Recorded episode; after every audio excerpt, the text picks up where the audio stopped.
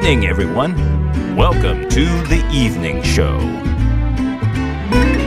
연평도 실종 공무원이 북측의 총격을 받고 시신까지 불태워졌다고 군 당국이 밝혔습니다. 당정청은 한 목소리로 북한의 만행을 강력 규탄하며 책임자 처벌을 요구했는데요.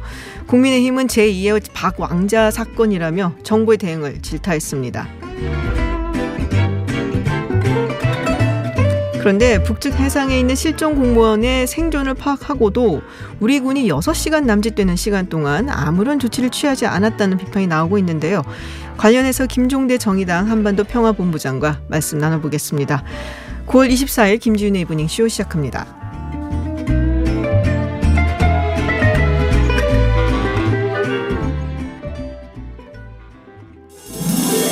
Welcome to Unfiltered. North Korea's latest CNN was given 미국 오하이오 주 일본의 백색 국가 명단 should be on the air at 국내외 소식을 한 번에 들려듣는 뉴스 서울 타임즈 네, 서울타임즈 시간입니다. 오마이뉴스 박종호 기자 그리고 경향신문 박순봉 기자 나오셨습니다. 어서 오세요. 안녕하십니까? 안녕하세요. 네, 유튜브 TBS FM 들어오시면 보이는 라디오로도 함께 하실 수 있습니다.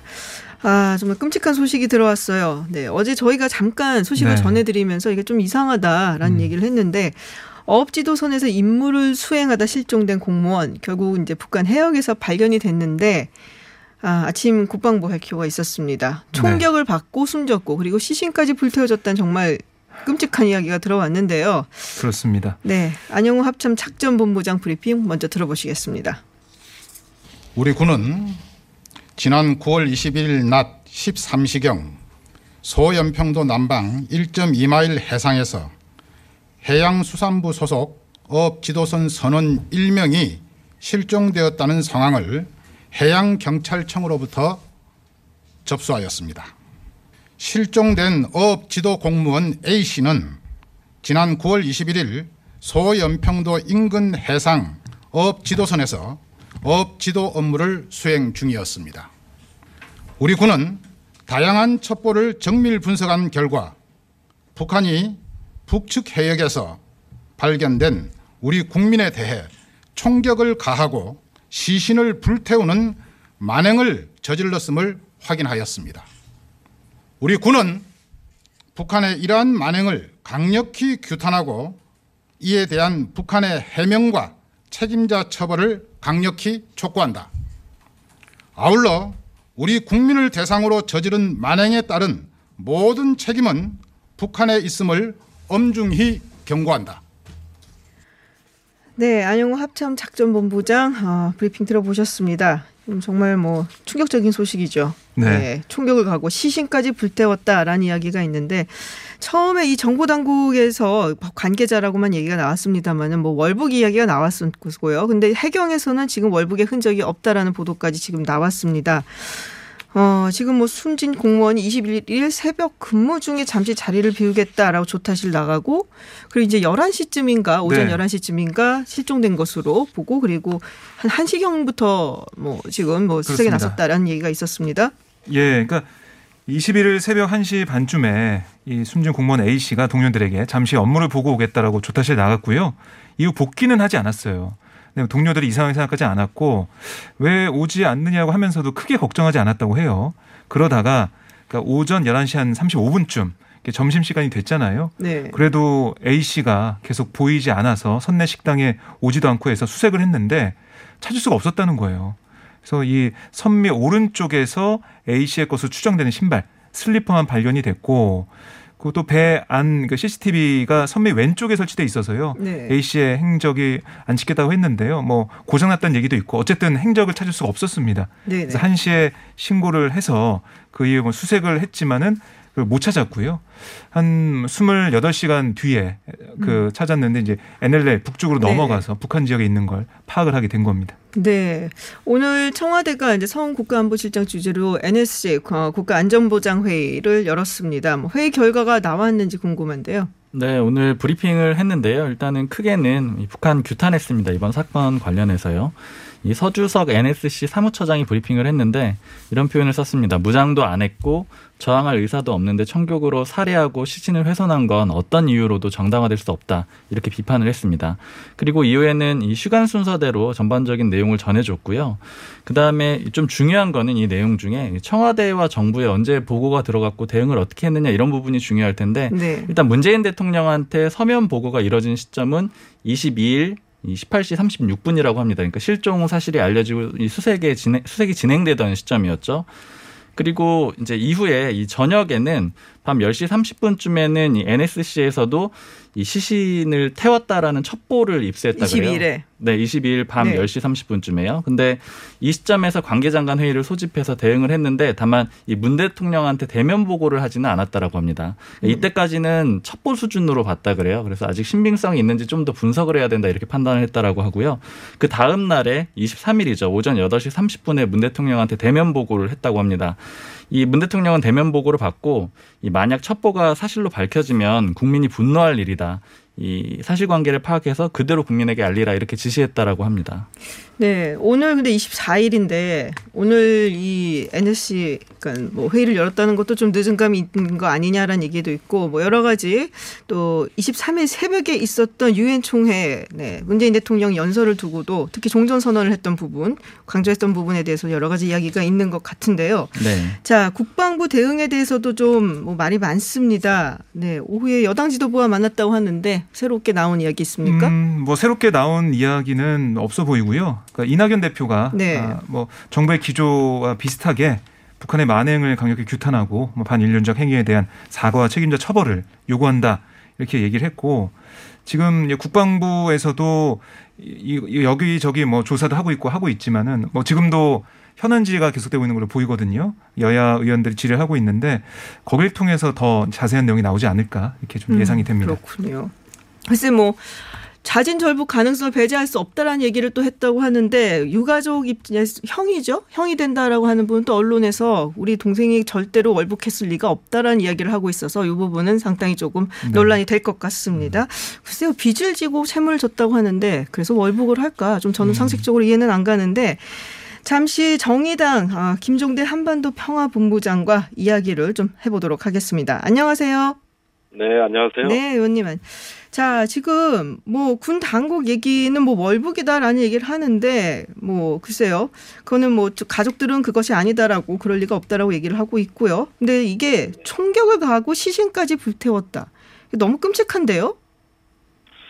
예, 뭐 2008년인가요? 금강산에서 박왕자 네. 씨가 예, 충격을 당했을 때도 우리가 큰 충격을 받았는데 이번에는 그보다도 더 어떤 만행이라고 할 수 있는 그렇죠. 아주 그, 어, 이런 어떤 반인륜적인 거를 어, 그것도 뭐 우발적인 게 아니라 아주 의도적으로 네. 이렇게 진행했다는 데 대해서는 솔직히 저도 살이 떨리, 떨린다는 표현밖에 들릴 게 없네요.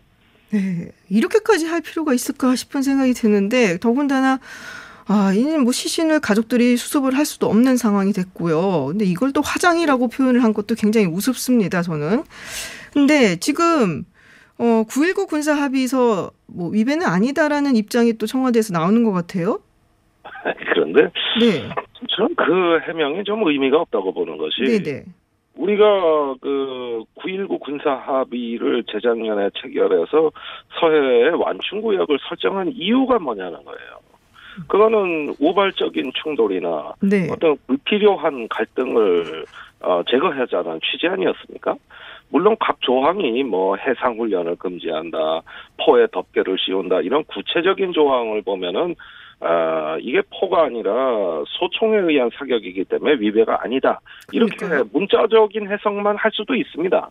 그러나 전 그게 의미가 없다고 보는 것이 애초에 9.19 군사 합의 목적이 서해상에서 갈등과 충돌을 방지하자는 건데 이번 사건은 얼마든지 충돌로 이어질 수가 있었어요. 음. 사실은 그 어, 합참이 아마 상황을 기민하게 파악했다면은 어, 이게 군 대응의 원칙은 그 우리 주민을 사살하고 어, 불에 태운 그 함정을 격파해 버렸어야 되는 거거든요. 네. 뭐, 원래는 그게 정석이죠. 네네. 그렇게 해서 어떤 그 군사 행동에 적절한 어떤 우리 측의 행동이 있었어야 되는 건데 여러 가지 사정이 있어서 못했다는 건 이해를 합니다.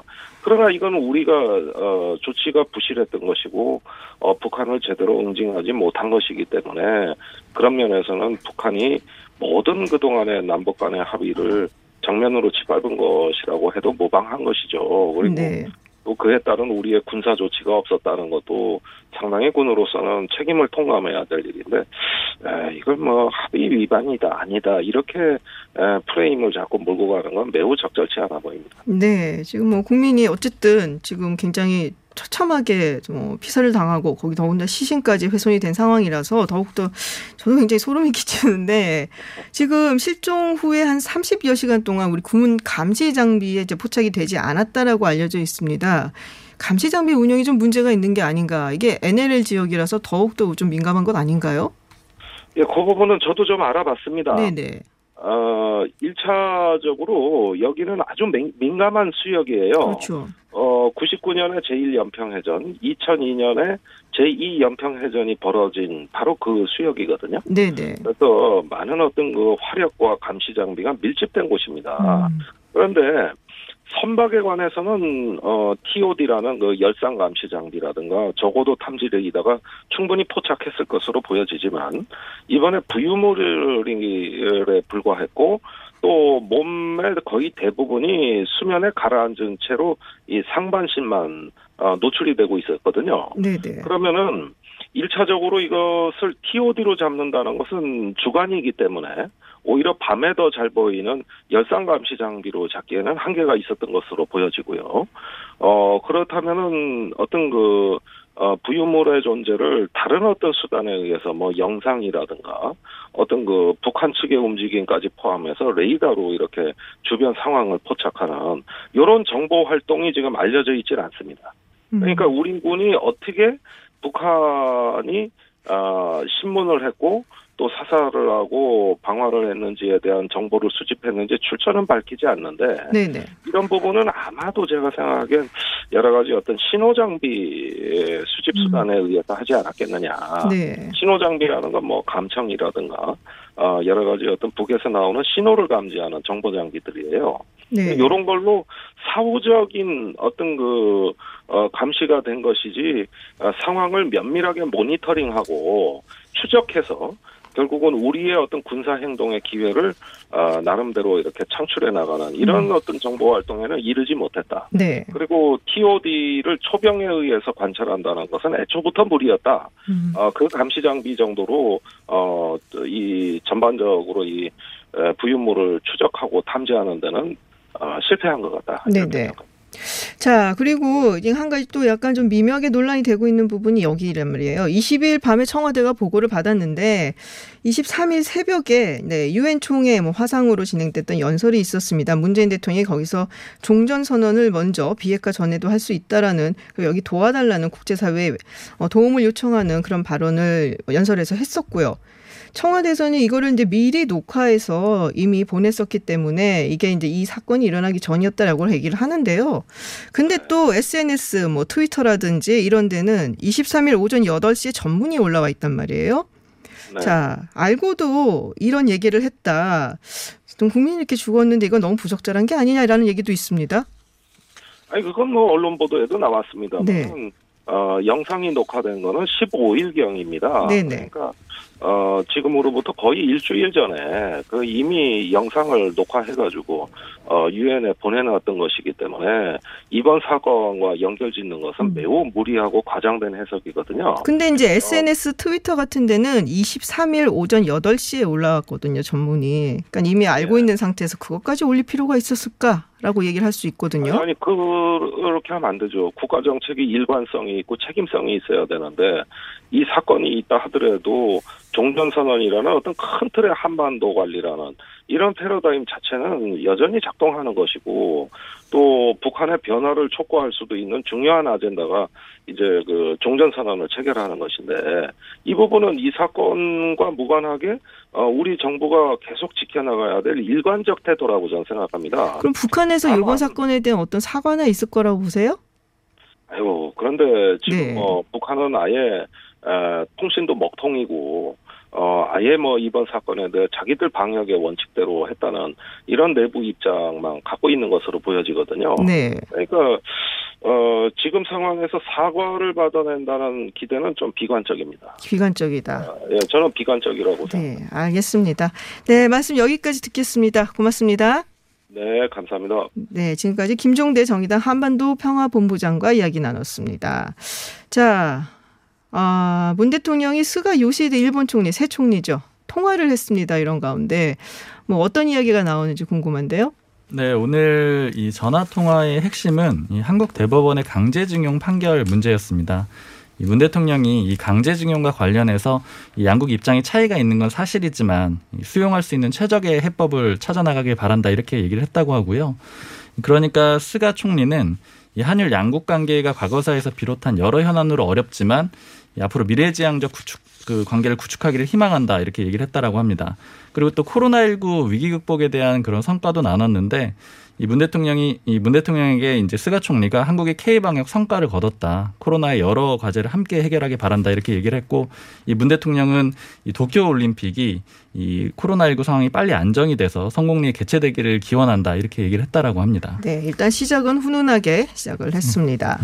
자, 어제 이낙연 대표위에서 오늘 김종인 국민의힘 비대위원장이 한국 방송기자클럽 주최 토론회를 했습니다. 근데 여기서 안철수 대표에 대한 이야기가 나왔다고 하는데요. 잠시 네, 말씀 들어 보시죠.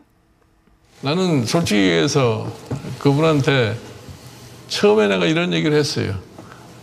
정치를 하고 싶으면은 국회부터 들어가 가지고서 정치를 좀 제대로 허- 배워가지고서 정치를 해야 된다고 그랬더니 날 보고 국회의원은 아무것도 하는 일이 없는 사람들인데 왜 자기 보고 국회의원을 하느냐는 그 얘기를 내도록 하더라고요.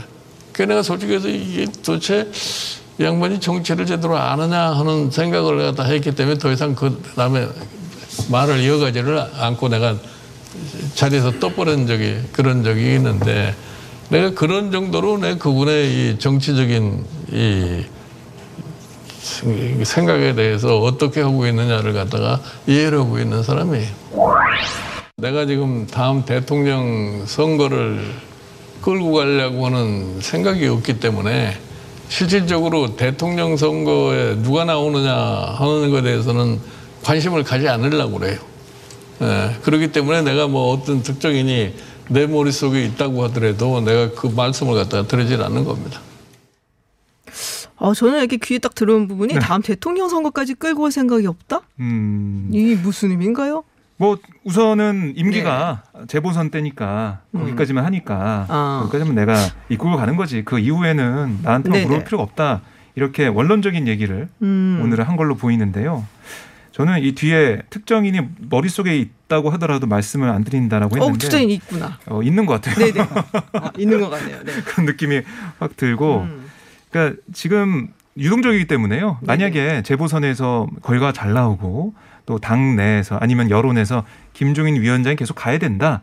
그렇게 하면 머릿속에 있는 그 사람과 함께 아니면은 여러 가지 후보 여러 후보들과 함께 같이 또 음. 뭔가 대선을 위해서 또 뭔가 만들어 가겠죠. 네, 저도 그렇죠. 그 가능성 열려 있다라고 네. 생각하는데 기- 김종인 위원장 항상 이렇게 좀 모셔오는 그림 만들어졌던 네네. 거 기억들 하실 거예요. 비대위원장으로 올 때 항상 자택에 찾아가서 모셔오는 그런 음, 그림 맞아요, 만들어졌었거든요. 저도 그러니까 한번 앞에 가봤습니다. 정권도 드리고. 이번에도 굳이 대선까지 스스로 먼저 하겠다라는 얘기는 안 할 것 같고요. 그 음. 상황이 아까 이 박 기자님 말씀하신 대로 그렇게 만들어져서 제안이 오면 그때 아마 고민을 하는 그런 모습으로 할 것 같습니다. 그렇군요.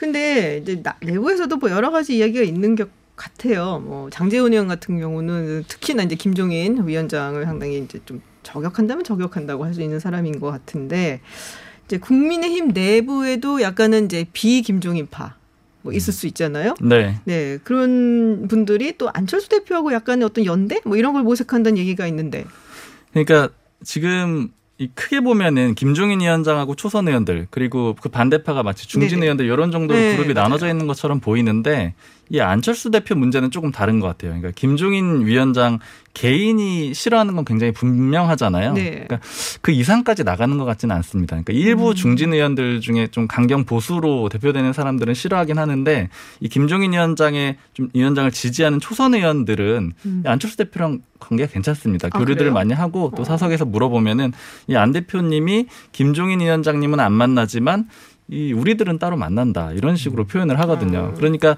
이거는 어느 정도는 조금 김종인 위원장의 개인 선호에 조금 더 달린 문제가 아닌가 싶습니다. 그렇군요. 아 그리고 개천절 집회는 김문수 지사가 안 한다라는 기자회견을 했어요. 그러면은 어떻게 되는 건가요? 근데 이게 안 한다고 했다가 다시 하는 걸로 아, 됐는데? 이게 무슨 얘기냐면 이 기자회견을 하기 전에 보통 보도 자료나 성명서 네네. 같은 거 먼저 보내줘요. 근데 네. 그 내용에서는 이 적 들에게 그러니까 어떤 약점을 야. 덫에 네. 빠지지 말아야겠다 이런 음. 취지로 성명서 보도 자료를 보내왔는데 실제 기자회견장에서는 이 카퍼레이드 방식으로 하겠다라고 입장을 드라- 바꿨습니다. 카퍼레이드. 아. 그게 아마 몇 시간 사이인데 보통 성명서나 보도 자료 나오면 그걸 바탕으로 먼저 기사가 음. 나가잖아요. 네네. 그런 상황에서 아마 보수 단체들로부터 좀 비판을 받은 게 아닌가 아. 이렇게 해석이 들어요. 그래서 결과적으로는 집회를 하겠다라는 입장으로 음. 이 말을 바꾼 상태고요. 드라이브스루. 네, 그렇죠. 그렇군요. 이재명 지사가 또 굳이 말릴 수는 없다라는 이야기를 또 한 것 같아요. 이 드라이브스루로 한다 그런다면은. 네. 그래서 뭐 어떻게 될지 좀 두고 봐야 될 것 같은데요. 자, 그리고 오늘 뭐 뉴스가 너무 넘쳐나서 네. 좀 주목을 못 받았습니다. 이스타 항공 대량 해고 사태 때문에 굉장히 논란이 되고 있죠. 그리고 감찰까지 당에서 받고 있는 민주당의 이상직 의원이 오늘 자진 탈당을 결심을 했다고요. 네, 오늘 오후 국회에서 기자회견 열었는데요. 네. 국민들에게 진심으로 사과드린다라고 얘기를 했고 아, 선당우사의 자세로 더 이상 당에 폐를 끼치지 음. 않겠다. 잠시 당을 떠나 있겠다. 사직생의 각오로 이스타항공과 직원 일자리를 되살려 놓고 의혹을 성심성의껏 소명하겠다 라고 밝히며 탈당을 선언했습니다. 그렇군요. 알겠습니다. 서울타임즈 여기까지 듣도록 하겠습니다. 지금까지 경향신문 박순봉 기자 그리고 오마이뉴스 박정우 기자였습니다. 고맙습니다. 고맙습니다. 감사합니다.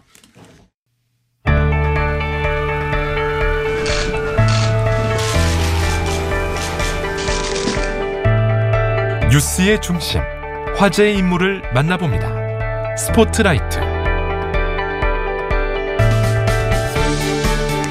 코로나19로 어려움을 겪는 소상공인들을 위해 임대료의 일부를 연체해도 건물주가 계약 해지를 할 수 없게 하거나 세입자가 임대료 감액을 요청할 수 있도록 하는 내용의 상가 임대차 보호법 개정안이 오늘 국회 본회의를 통과했습니다. 어떤 내용을 담고 있는지 개정안을 대표 발의한 의원 중 한 분이시죠. 민영배 더불어민주당 의원 연결해서 이야기 들어보겠습니다. 의원님 안녕하세요. 네, 안녕하세요. 민영대입니다. 네, 오늘 본회의를 통과를 했는데요. 네, 상가 임대차 네, 보호법 오후에 개정안. 네, 어떤 점이 어, 기존의 법과 좀 다른지 설명을 좀 간단하게 부탁드릴게요. 크게 세 가지입니다. 네, 하나는 기존에도 이 경제 사정의 변동이 있으면 요청할 수 있다 이렇게 돼 있는데 거기에다 좀 특정을 했어요. 1급 감염병. 네. 일급 요즘 감염법. 같은 코로나 예, 네. 코로나 19 같은 1급 감염병 네. 등에 의한이라고 하는 것으로 수정을 했고요. 두 번째는 기존에 5% 상한 규정이 있죠. 네, 네. 이게 제가 가령 100만 원을 내고 있으면 105만 원까지만 올리게 돼 있거든요. 네. 그런데 착한 임대 운동이 있었어요. 그래서 어떤 분이 아이고 지금 어려우니까 80만 원만 받겠습니다. 이렇게 얘기를 하면 네. 5%를 올리면 84만 원까지밖에 못 올리는 거죠. 네, 네. 그러면 착한 임대를 조금 많이 하고 싶은 사람도 못 하는 거죠. 음. 그래서 그렇게 임대료를 깎아준 경우에는 나중에 올릴 때 원래 있던 상한선까지 올릴 수 있도록 그렇게 했고요. 아, 그러면은 80만 원을 깎아 줬더라도 원래라면은 네, 105만 갈수 있는 원까지. 거죠. 예, 예. 네, 네. 그래야지 좀 그 착한 임대 운동을 좀 활성화할 수가 있겠죠. 네. 그다음에 또 하나는 지금까지는 그 이 법이 대개 3개월 정도 연체가 발생하면 네네. 계약을 해지할 수 있도록 그렇게 돼 있는데 이 법 시행된 후로부터 6개월간은 연체가 발생하더라도 계약 해지나 갱신 거절을 할 수가 없다. 이렇게 특례 조항을 마련한 이 세 가지가 이번에 새롭게 포함된 겁니다. 아, 그러면 3개월에서 6개월로 늘어난 건가요? 그렇죠. 예. 아, 그럼 언제부터 적용되는 건가요? 이거는 법이 공표되면 즉시 됩니다. 그러니까 지금부터 하자면 이제 이게 정부로 갈 거고 절차에 따라서 15일 내에 이제 대통령이 공포를 하게 돼 있으니까요. 그거는 헌법에 이제 53조에 그런 규정이. 않습니까? 그래서 뭐 10월 중순이 되면 바로 예, 음, 그렇군요. 적용이 되겠죠. 예. 임차인이 임대인에게 이제 월세를 뭐이 네. 코로나19나 이런 것 때문에 너무 힘들어서 좀 깎아달라고 했을 때 이거를 건물주가 꼭 받아들여야 하는 강요 조항은 없는 것 같더라고요. 아, 예. 그게 네. 조금 어, 의무 조항은 아닙니다. 음. 그냥 청구할 수 있다 이렇게 돼 있거든요. 그러니까 네네. 이게 의무 조항인 것과 아닌 것은 되게 차이가 클 것 같죠. 일단 그, 그렇죠. 그 대목이 좀 아쉬운 부분이긴 한데 일단 이건 의무 조항은 아닙니다. 원래도 그 11조의 차임 등의 증감 청구권이라고 하는 게 있는데 네네. 이거를 어 강제 조항으로 저는 원래 강제 조항으로 발의를 했었는데 네.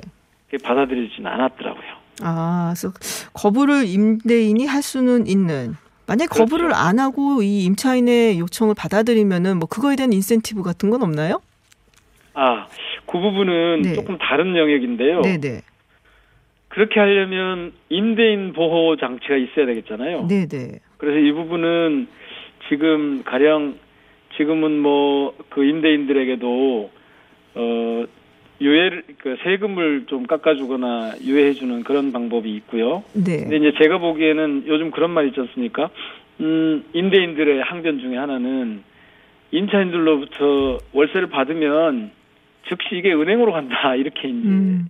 그 얘기는 무슨 얘기냐면 아시는 것처럼 내가 건물 지을 때 이 상가를 지을 때 상가 건물 지을 때 이미 은행으로부터 대출을 많이 받았다. 네.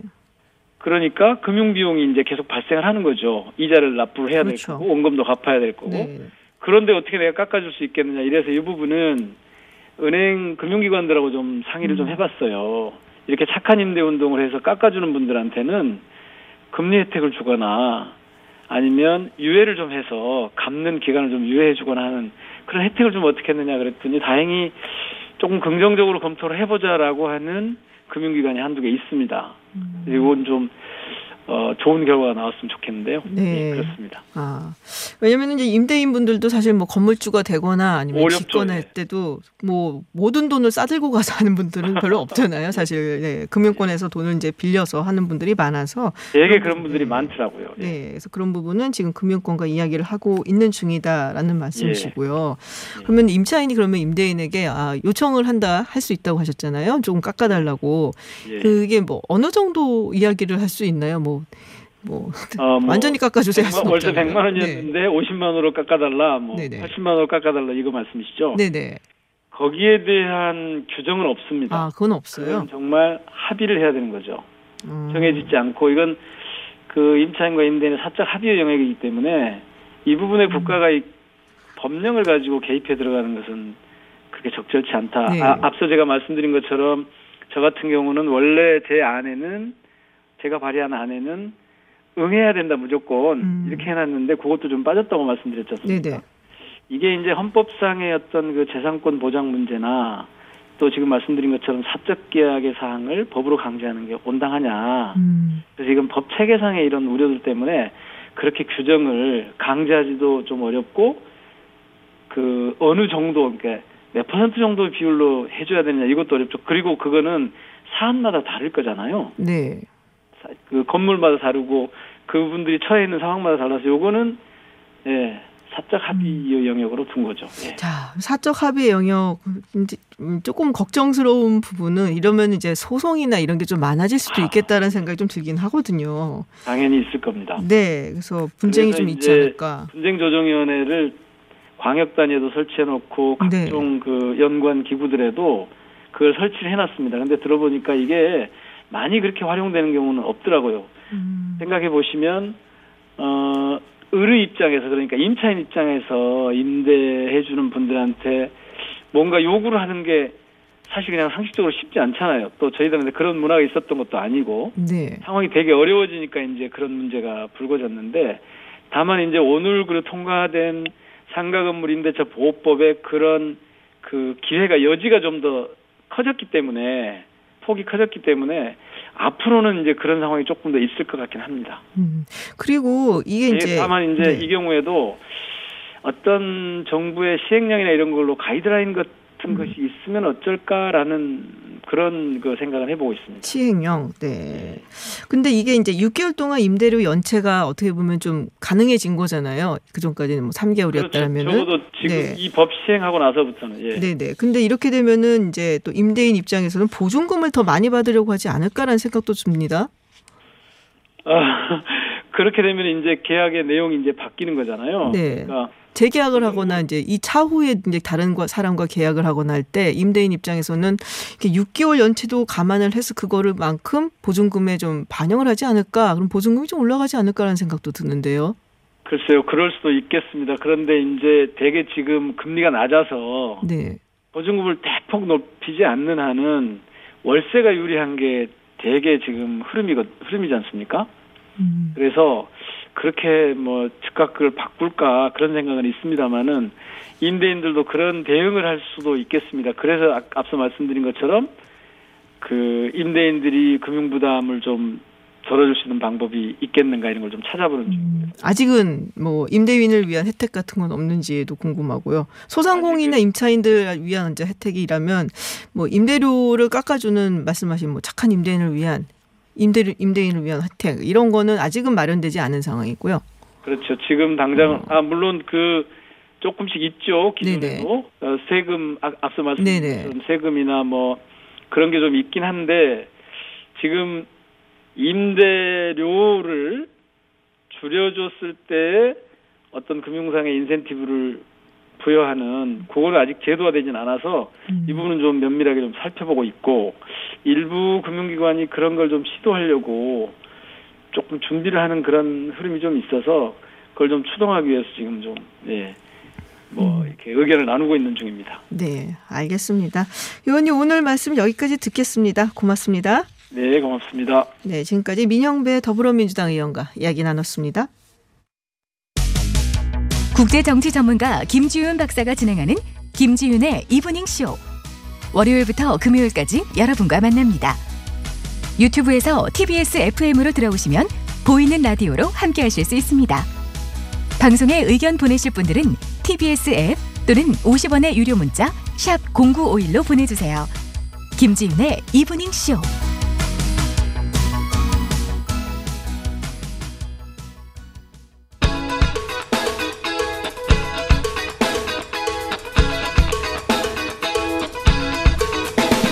오늘 네, 당신이 오늘 클릭한 얼마나 화제의 많은 뉴스. 분들이 클릭한 화제의 뉴스는 무엇인지 알아보는 네, 클릭 핫 뉴스 시간입니다. 오늘은 전민기 한국 인사이트 연구소 팀장과 함께하겠습니다. 어서 오세요. 네, 반갑습니다. 전민기입니다. 네, 유튜브 TBS FM 들어오시면 보이는 라디오로도 함께하실 수 있습니다. 소장 부소장님은 내일 나오세요. 아, 그러시죠. 네. 알고 있습니다. 네. 네, 네 소식 첫 번째 소식 전해주세요. 이게 뭐 한창 이게 굉장히 뭐 사회적인 논란이 됐었죠. 가수 정준영 그랬죠. 씨 그리고 네. 최종훈 씨에 대한 이야기입니다. 이제 최종 확정 판결이 나온 거고요. 네네. 오늘 대법원에서 어, 두 사람에게 음. 어, 정준영 씨 징역 5년, 그다음에 최종훈 씨는 2년 6개월의 어. 실형을 확정했습니다. 그러니까 지난해 초였죠. 이른바 정준영 단톡방이 폭로되면서 사건 네네. 불거진 지 벌써 1년 반이나. 됐더라고요. 예. 예. 그리고 대법원이 불법 촬영하고 집단 성폭행 관련 혐의 인정해가지고 두 사람한테 이렇게 확정을 했고요. 1심에서는 정준영한테 징역 6년, 최종훈한테 징역 5년을 선고했었거든요. 음. 근데 2심에서 사실은 혐의는 다 인정이 됐는데 네. 피해자하고 합의했다라는 점 고려해가지고 어, 당시에 이제 5년, 2년, 6개월 이렇게 받았었는데 그대로 이제 확정이 된 아, 겁니다. 그대로 확정이 된 것이다. 뭐 그동안 이제 이게 합의된 성관계였다라고 이제 주장을 했었잖아요. 두 음. 맞아요. 사람 모두. 네. 근데 이게 이제 받아들여지지가 않은 거죠. 네, 1심과 2심 그리고 대법원 계속 이걸 주장을 네. 했었어요. 근데 이제 피해자의 진술의 신빙성이 있다라고 하면서 음. 이제 유죄를 선고했고 특히 이제 정준영 씨 같은 경우는 이거랑 한 가지 더 이야기를 하면서 좀 형을 줄여달라 이야기했던 어, 게 뭔데요? 그 카카오톡 대화 내용이 본인의 네. 동의 없이 이게 복원이 됐다라는 거죠. 그래서 수사기관에 제출이 돼서 증거로 쓸수 아. 없다 이렇게 이야기를 했는데 네네네. 받아들여지지 않았습니다. 근데 이제 반응들을 보니까 여론은 좀 좋진 않더라고요. 왜냐면은 네. 판결이 아쉽다라는 반응이 음. 많죠. 너무 적은 형량 아니냐. 그래서 음. 최종훈 씨 같은 경우는 2년 6개월, 26년 아니고 이런 반응도 있고요. 근데 이제 군대랑 퉁쳤다라는 반응이 있어서 보니까 어, 그건 또 뭔 얘기예요? 1년 6개월 이상의 형을 받게 되면은 네. 군이 면제가 되는 거예요. 그러니까 최종훈 씨가 아직 군 미필이다 보니까 아? 어. 이거 너무 형량이 그렇게 따지면 더 낮은 거 아니냐라는 반응이 있고 어, 이렇게 형량 낮게 때리면 성범죄 또 부추기는 것 같다 이런 반응들도 음. 있고요. 뭐 재판부가 무슨 남대문 도매상이냐 합의하면 또 형을 깎아주냐 이런 반응도 있어서 사실은 성범죄 좀 대한민국 법이 너무 관대한 것 음. 같다라는 좀 대부분의 반응들이 있었습니다. 그 얘기는 뭐 예전부터 계속 나왔었죠. 사실은 그렇죠. 성범죄에 예. 대해서 너무 관대한 게 아니냐라는 얘기도 있었고 글쎄요, 뭐 이게 위로가 되지는 않겠지만 피해 여성분들이 그래도 이 음. 판결을 보시고 네. 어쨌든 처벌을 받게 됐으니까 조금은 이제 위안이 되시기를 바랍니다. 두 번째 소식 전해주시죠. 네, 네이버 랭킹 뉴스 사라진다입니다. 네이버 랭킹 뉴스가 사라져요? 네, 그러니까 네이버가 오는 10월부터 그 전체 기사에 보면은 뭐 섹션별로 그다음에 연령별로 아 해가지고 맞아요, 맞아요. 예. 랭킹이 매겨져 있어요. 오늘 아. 많은 사람들이 본. 순위. 근데 이제 이거를 없앤다라는 거죠. 음. 그 특히나 휴대폰으로 하시는 분들은 그 마이뉴스라고 해서 맨 밑으로 스크롤 음. 내리면은 이제 그런 네네. 게 있거든요. 거기 딱 들어가면은 이제 뭐 섹션별로 연령별로 이렇게 나누는 것들이 있는데 이거를 이제 점차 어 그 언론사별 랭킹 모음으로 바꾸겠다. 언론사별 랭킹 모음으로 네. 그러니까 기, 간- 기존의 어떤 언론사 사이트로 들어가서 봐야 되는 뭐 이런 건가요?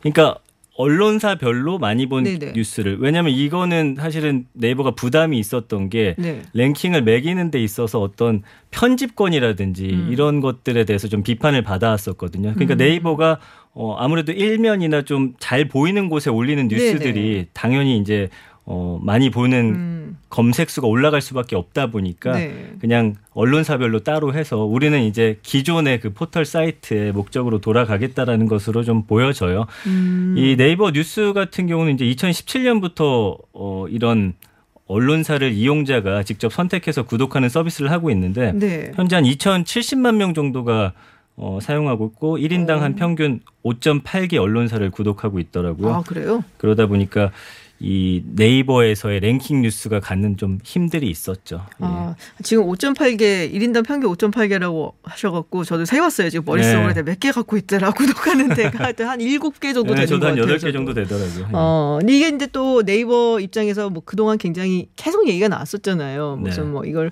어느 뉴스가 위에 맞아요. 뭐 예. 이거 포털이 사실은 많은 분들이 이제는 언론사 웹사이트로 직접 가기보다는 사실 포털을 통해서 가는 경우가 많거든요. 그럼요. 예. 예, 그래서 이게 어떤 게이트 노릇을 하기 때문에 음. 그래서 누구한테 유리하다, 누구한테 불리하다 이런 것 때문에 뭐 여러 가지로 좀 피곤했다라는 생각은 죄송합니다. 생각은 네. 좀 드는데 네. 그래서 아마 그것 때문에 그런 게 아닌가 싶어요. 그러니까 이제 알고리즘적으로도 그렇고요. 네. 이제 네이버에서도 사실은 그동안 뭐 국감 같은 데서 계속 공격받다 보니까 음. 정치적으로도 굉장히 좀 부담되는 일이었거든요. 음. 그래서 이번에 좀 이런 것들을 좀 변화시키려는 거, 것이고 최근에 있던 걸 좀 특정 예로 들어보면은 네네. 네이버 정치 기사 같은 경우는 20일 동안 탑 10에 올라온 뉴스의 60%가 추미애 장관 관련 기사였단 말이에요. 아. 이게 또 언론사들이 랭킹이나 기사 클릭수에 집착하는 현상 플러스 이런 알고리즘 형태 음. 거기다가 또 많이 공개돼 이렇게 노출되는 뉴스의 빈도수가 계속해서 올라가다 보니까 특정 뉴스로 좀 깔때기처럼 쏠리는 현상들이 아. 벌어지잖아요.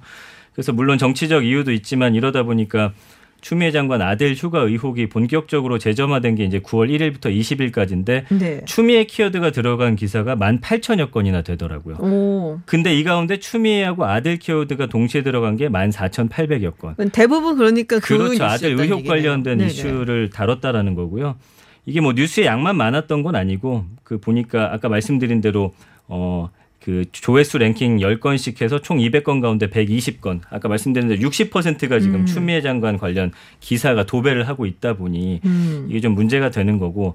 그리고 의혹 제기 기사들이 워낙 많잖아요. 네네. 이게 뭐 깨끗하게 뭔가 해결되는 그런 게 뭐 실린 것도 아니고 국민들의 어떤 여론이 보도를 끌고 가느냐 아니면 보도가 국민의 여론을 이끄느냐를 좀 따지기 전에 추 장관의 어떤 보도의 양 자체는 국민적 관심보다 좀 너무나 굉장히 비대하다. 음. 그리고 이제 제가 빅데이터 분석을 해 보니까 네.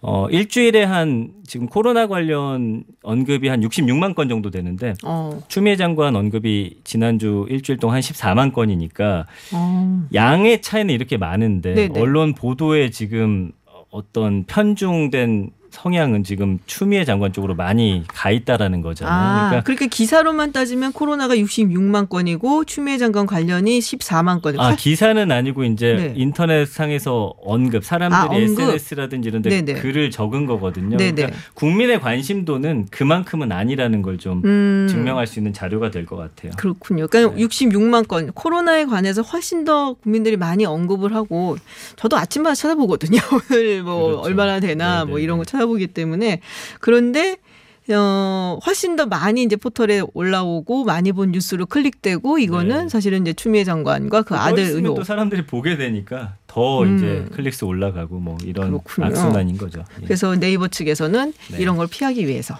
네 알겠습니다. 마지막 소식은 뭔가요? 서학개미 멘붕입니다. 아 테슬라. 네, 이 동학개미 운동 이어서 이제 서학개미는 이제 해외 주식을 많이 사들이는 그런 음. 개인 투자자들 네네. 말하는 건데 발명왕 토머스 에디슨 라이벌로 불렸던 천재 과학자가 니콜라 테슬라인데 그렇죠. 이 이름을 이제 성과 이름으로 이름으로. 나눠 가지고 두 회사를 사실은 큰 관심을 받았었는데 주식 연일 폭락하고 있다라는 거예요. 네. 그래서 국내 투자자들의 테슬라하고 니콜라 주식 투자 규모 보니까 한 테슬라는 4조 7,500억 원 정도 그리고 니콜라 같은 건 최근에 확 뜨면서 한 1,485억 원 정도. 근데 뭐 수백억이 그냥 하루아침에 날라갔더라고요. 아, 예. 그렇게 많이 투자하고 있는지 몰랐는데요. 그렇죠. 네. 자, 니콜라는 이거 뭐 사기 이야기가 많이 나왔고요. 테슬라는 사실 그 배터리 데이가 별 볼 일 없었다. 뭐 이것 때문에 그런 건가요? 맞아요. 정확하세요. 어. 그러니까 오늘 새벽 장 마감한 테슬라 주가가 한 10.34% 전일 대비해서 폭락했더라고요.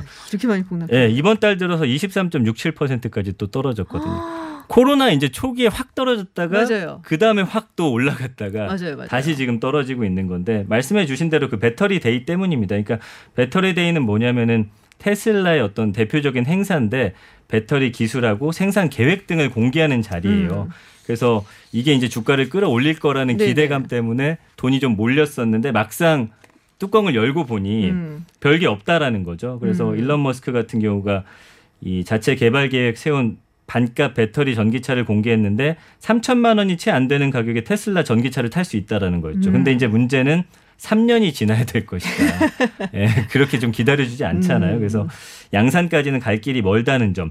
그리고 배터리를 사실은 테슬라가 자체적으로 개발해서 음. 생산할 것이다라는 맞아요, 이제 소식들이 맞아요. 있었는데 그것도 안 이루어졌더라고요. 음. 그러니까 역시나 배터리 뭐 전기차 업계 판도를 바꿀 혁신적 내용이 음. 나올 것이라는 기대에 못 미치다 보니까 예, 이런 음. 결과가 나오게 됐습니다. 그렇군요. 해외 주식 투자하시는 분들은 조금 주의를 하셔야 될 것 같습니다. 네, 지금까지 클릭 핫 뉴스 전민기 한국 인사이트 연구소 팀장과 함께했습니다. 고맙습니다. 감사합니다. 네, 잠시 후 3부에서는 저희가 새로 선보이는 코너 두 개가 있습니다. 일주일에 한 번씩 미국 대선을 풀어보는 시간 MC 장원과 함께하는 미 대선 ABC 그리고 어려운 경제 이슈 쉽게 분석해주는 이분인 경제연구소 선보입니다. 많이 기대해 주시고요. 저는 7시에 돌아오겠습니다.